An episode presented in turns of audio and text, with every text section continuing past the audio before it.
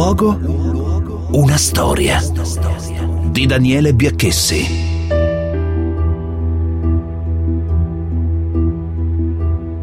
Ci sono luoghi che nascondono tesori. Si celano in zone impervie difficili da raggiungere oppure sono raggiungibili attraverso percorsi che solo le guide conoscono lungo sentieri e camminamenti. Ci sono luoghi che celano le piccole storie che attraversano la grande storia, come quelle lungo le trincee del primo conflitto mondiale, che un giorno descrisse insieme al cantautore Massimo Priviero in uno spettacolo di teatro civile 1914-1918, La guerra degli ultimi, diario di un alpino. Capitano della compagnia.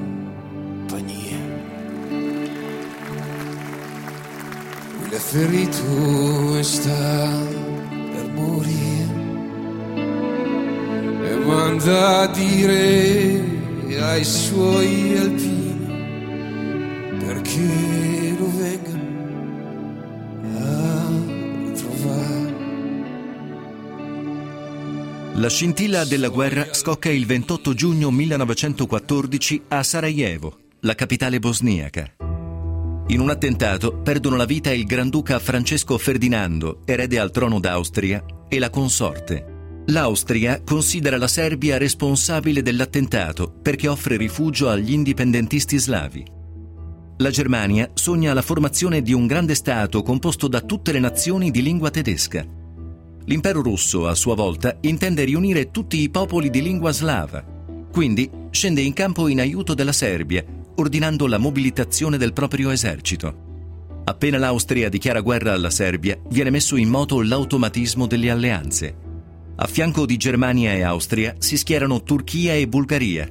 Il Giappone e la Romania entrano nella triplice intesa. La maggior parte degli italiani non vuole entrare in guerra a fianco degli austriaci che occupano ancora i territori di Trento e Trieste. La minoranza interventista propone di cambiare alleanza e di schierarsi contro l'Austria. Giolitti mantiene la neutralità italiana, ma le forze interne ed esterne che spingono l'Italia verso la guerra sono molto forti. I maggiori quotidiani italiani cavalcano le tesi dei nazionalisti e attaccano i neutralisti fino a definire un traditore Giolitti. Molte manifestazioni di piazza si svolgono a favore della guerra e interventisti come Gabriele D'Annunzio vi pronunciano infuocati discorsi patriottici. Nell'aprile 1915 il governo italiano firma a Londra un patto segreto nel quale l'Italia si impegna ad entrare in guerra con Francia e Inghilterra. Il Parlamento, ancora contrario, è praticamente obbligato ad approvare il patto di Londra. Il 24 maggio 1915 anche l'Italia entra nel conflitto a fianco dell'intesa. Il fronte italiano costituisce una linea che congiunge il lago di Garda con Gorizia, attraversando l'altopiano di Asiago, i monti del Cadore e della Carnia, fino all'altopiano della Bainsizza e ai monti Sabotino e San Michele. Anche se non mancano i volontari, la grandissima maggioranza dei militari è costituita dai richiamati provenienti soprattutto dalle regioni meridionali. Alcune brigate diventano celebri, come la Sassari, la Trapani, Cosenza e Catanzaro. Anche gli italiani vengono bloccati in una guerra di trincea contrassegnata da lunghe pause, alternate da assalti ferocissimi e inutili che comportano ogni volta migliaia di vittime. Nell'agosto 2016 viene conquistata Gorizia dopo la cosiddetta spedizione punitiva, Strafe Expedition, degli austriaci sugli altopiano di Asiago. Nel solo primo anno di guerra gli italiani perdono 250.000 uomini tra morti, feriti e dispersi. Nel 1917 la Russia si ritira dal conflitto, Lenin firma l'armistizio ed entrano in guerra gli Stati Uniti. Così lo scenario cambia e di molto. Ho lasciato la mamma mia. L'esercito italiano è logorato dopo 12 inutili assalti sul fiume Isonzo. Il comando austriaco scaglia contro gli italiani le truppe che tornano dal fronte orientale. L'attacco sfonda lo schieramento italiano a Caporetto tra il 24 e il 30 ottobre 1917.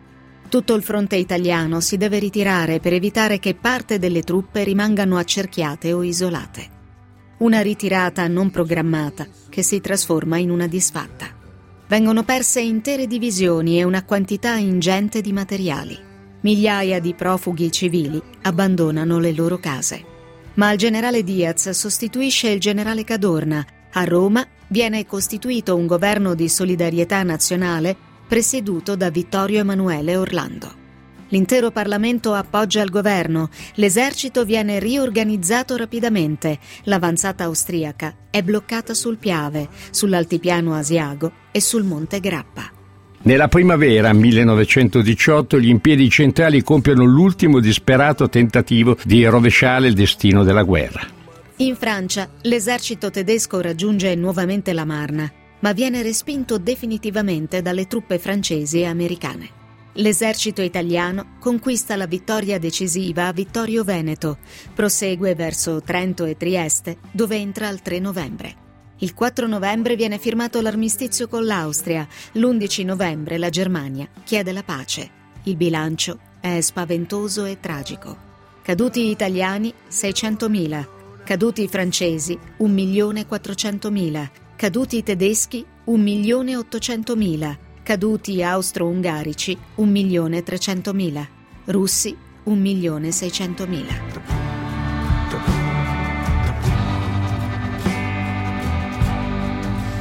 Cosa resta della memoria della Prima Guerra Mondiale? Molto. È tutto ancora da visitare. Le trincee, veri e propri simboli, sono camminamenti difensivi scavati dopo la stabilizzazione dei fronti europei dalla Francia alla Polonia, dai Balcani all'Italia, le trincee in Europa sono ancora tantissime.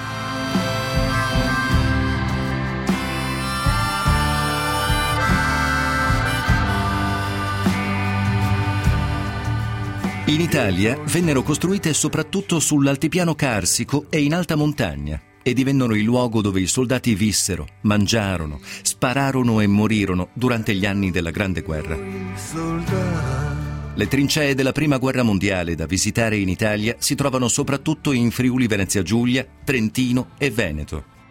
Tra gli itinerari più importanti vale la pena menzionare il Sentiero della Pace, un tracciato che collega il Passo del Tonale alla Marmolada, snodandosi per un percorso di oltre 500 km. Lungo di esso si trovano ex strade militari e trincee, fortificazioni e monumenti alle grandi battaglie. Un giorno ti vengo a trovare. Alcune trincee da visitare sono localizzate nella Val di Gresta. Dopo aver abbandonato il Monte Baldo, l'esercito austro-ungarico si difese in Val di Gresta, in Trentino, alle pendici del Monte Najagrom. Qui si trovano alcune trincee della Prima Guerra Mondiale da visitare.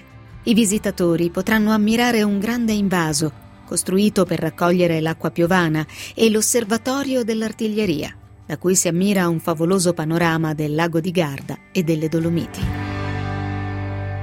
L'altopiano di Asiago è una di quelle zone venete dove si è maggiormente combattuto nella Prima Guerra Mondiale.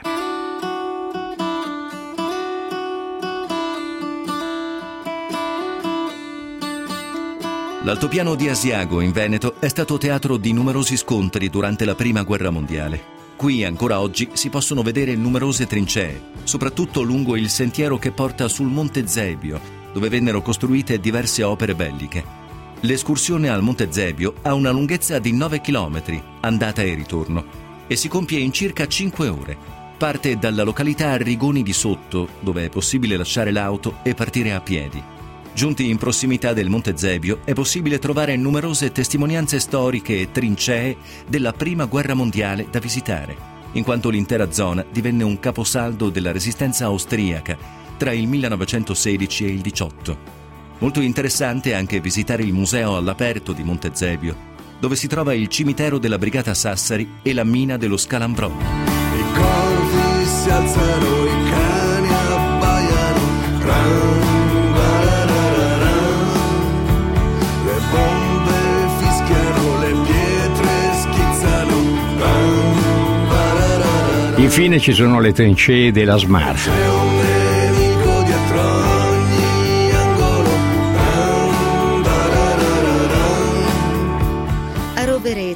Provincia di Trento, si trovano le trincee della Smara, un complesso fortificato costruito dagli austro-ungarici vicino all'abitato di Ravazzone.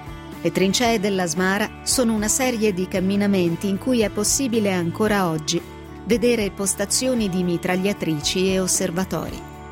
Il sito, punto strategico della linea difensiva austro-ungarica durante la Grande Guerra, ebbe un ruolo centrale durante il conflitto e oggi è una delle trincee della Prima Guerra Mondiale da visitare più facili da raggiungere. Il sentiero è essenzialmente pianeggiante, lungo meno di un chilometro e si copre in circa un'ora e trenta minuti. Capitano della compagnia.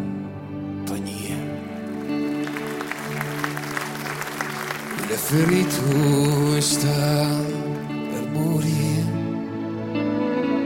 e manda a dire ai suoi alpini perché lo vengano a trovare. Nel 2015 realizzai uno spettacolo di teatro civile con il cantautore e compositore Massimo Priviero. Era 1914-1918, la guerra degli ultimi. per camminare o con le scarpe senza scarpe. Il racconto tratto da uno straordinario diario privato dell'alpino Pietro Antonio Bruna Rosso, che descrive il viaggio dalle montagne piemontesi fino al fronte. Il 17 agosto del 1896 la mia cara mamma, già in avanzato stato di gravidanza, è partita dalle case delle Grangette con un vaso di terracotta piena di minestra di riso e castagne monte, per portarlo al mio babbo che stava falciando il prato di montagna detto Berge. Quasi un'ora e mezza di cammino tutto in salita e dopo aver rastrellato per tutto il pomeriggio, caricato due slitte di fieno, verso le 20 fu presa dai dolori di parto. Così mio padre l'adagiò sopra il carico di fieno che aveva messo sulla slitta e giù in velocità per raggiungere casa. Mia zia andò da una vicina, pratica per assistere le partorienti, appena scoccata la mezzanotte, voilà. Sono venuto al mondo, prematuro, ma sano, forse un po' più piccolino del normale. Ero il primogenito di famiglia. Oh, Fino a cinque anni sono sempre rimasto con il gonnellino come fossi una bambina, poi mi misero le braghe, quelle con di dietro rovesciabili per non farmi la cacca addosso. La culla dove dormivo non era più adatta a me, ormai ero cresciuto. Così mi hanno messo a dormire con il nonno paterno, settantenne, uomo molto austero. Non si vedeva mai con il sorriso non sopportava che io facessi baccare. Si lamentava di me con il babbo e mi diceva che ero un calpì. Calpì.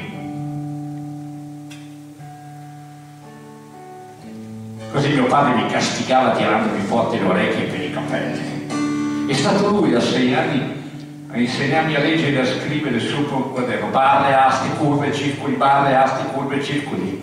A sette anni sapevo già leggere e scrivere. Primi di giugno del 1903 ho iniziato ad andare al pascolo con le mucche, so in alto. 15 giorni in compagnia della zia e poi delle mie quattro mucche, in custodia, con un bastone di frassino, una tasca di tela tracolla con quattro pezzi di pane duro, di segale, un po' di calcio, una tazza, di metallo, un coltello per tagliare il pane. Verso le sette del mattino, fuori le macchine dalle spalle! Volevo essere sempre il primo. Per andare in alto, dal colle della Vercia fino al colle delle Serre.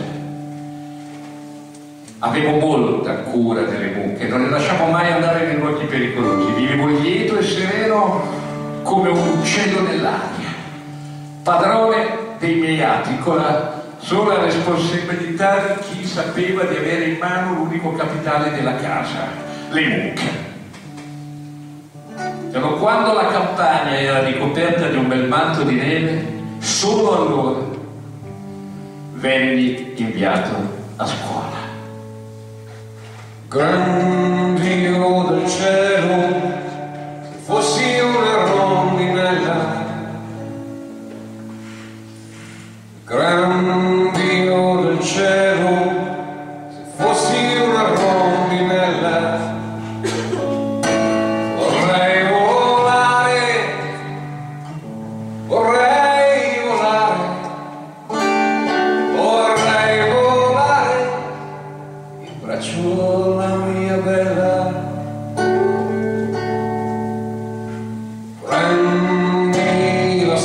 via, va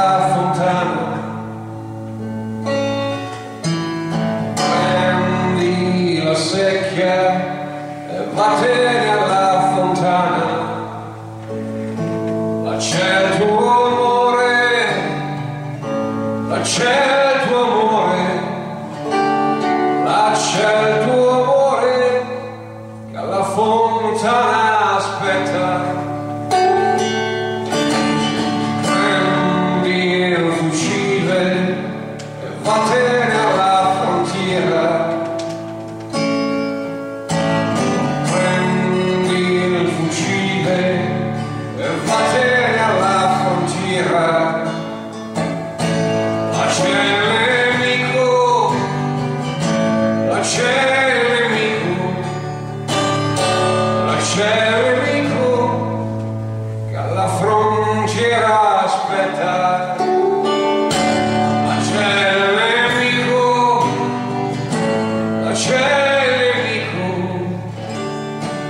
che alla frontiera aspetta.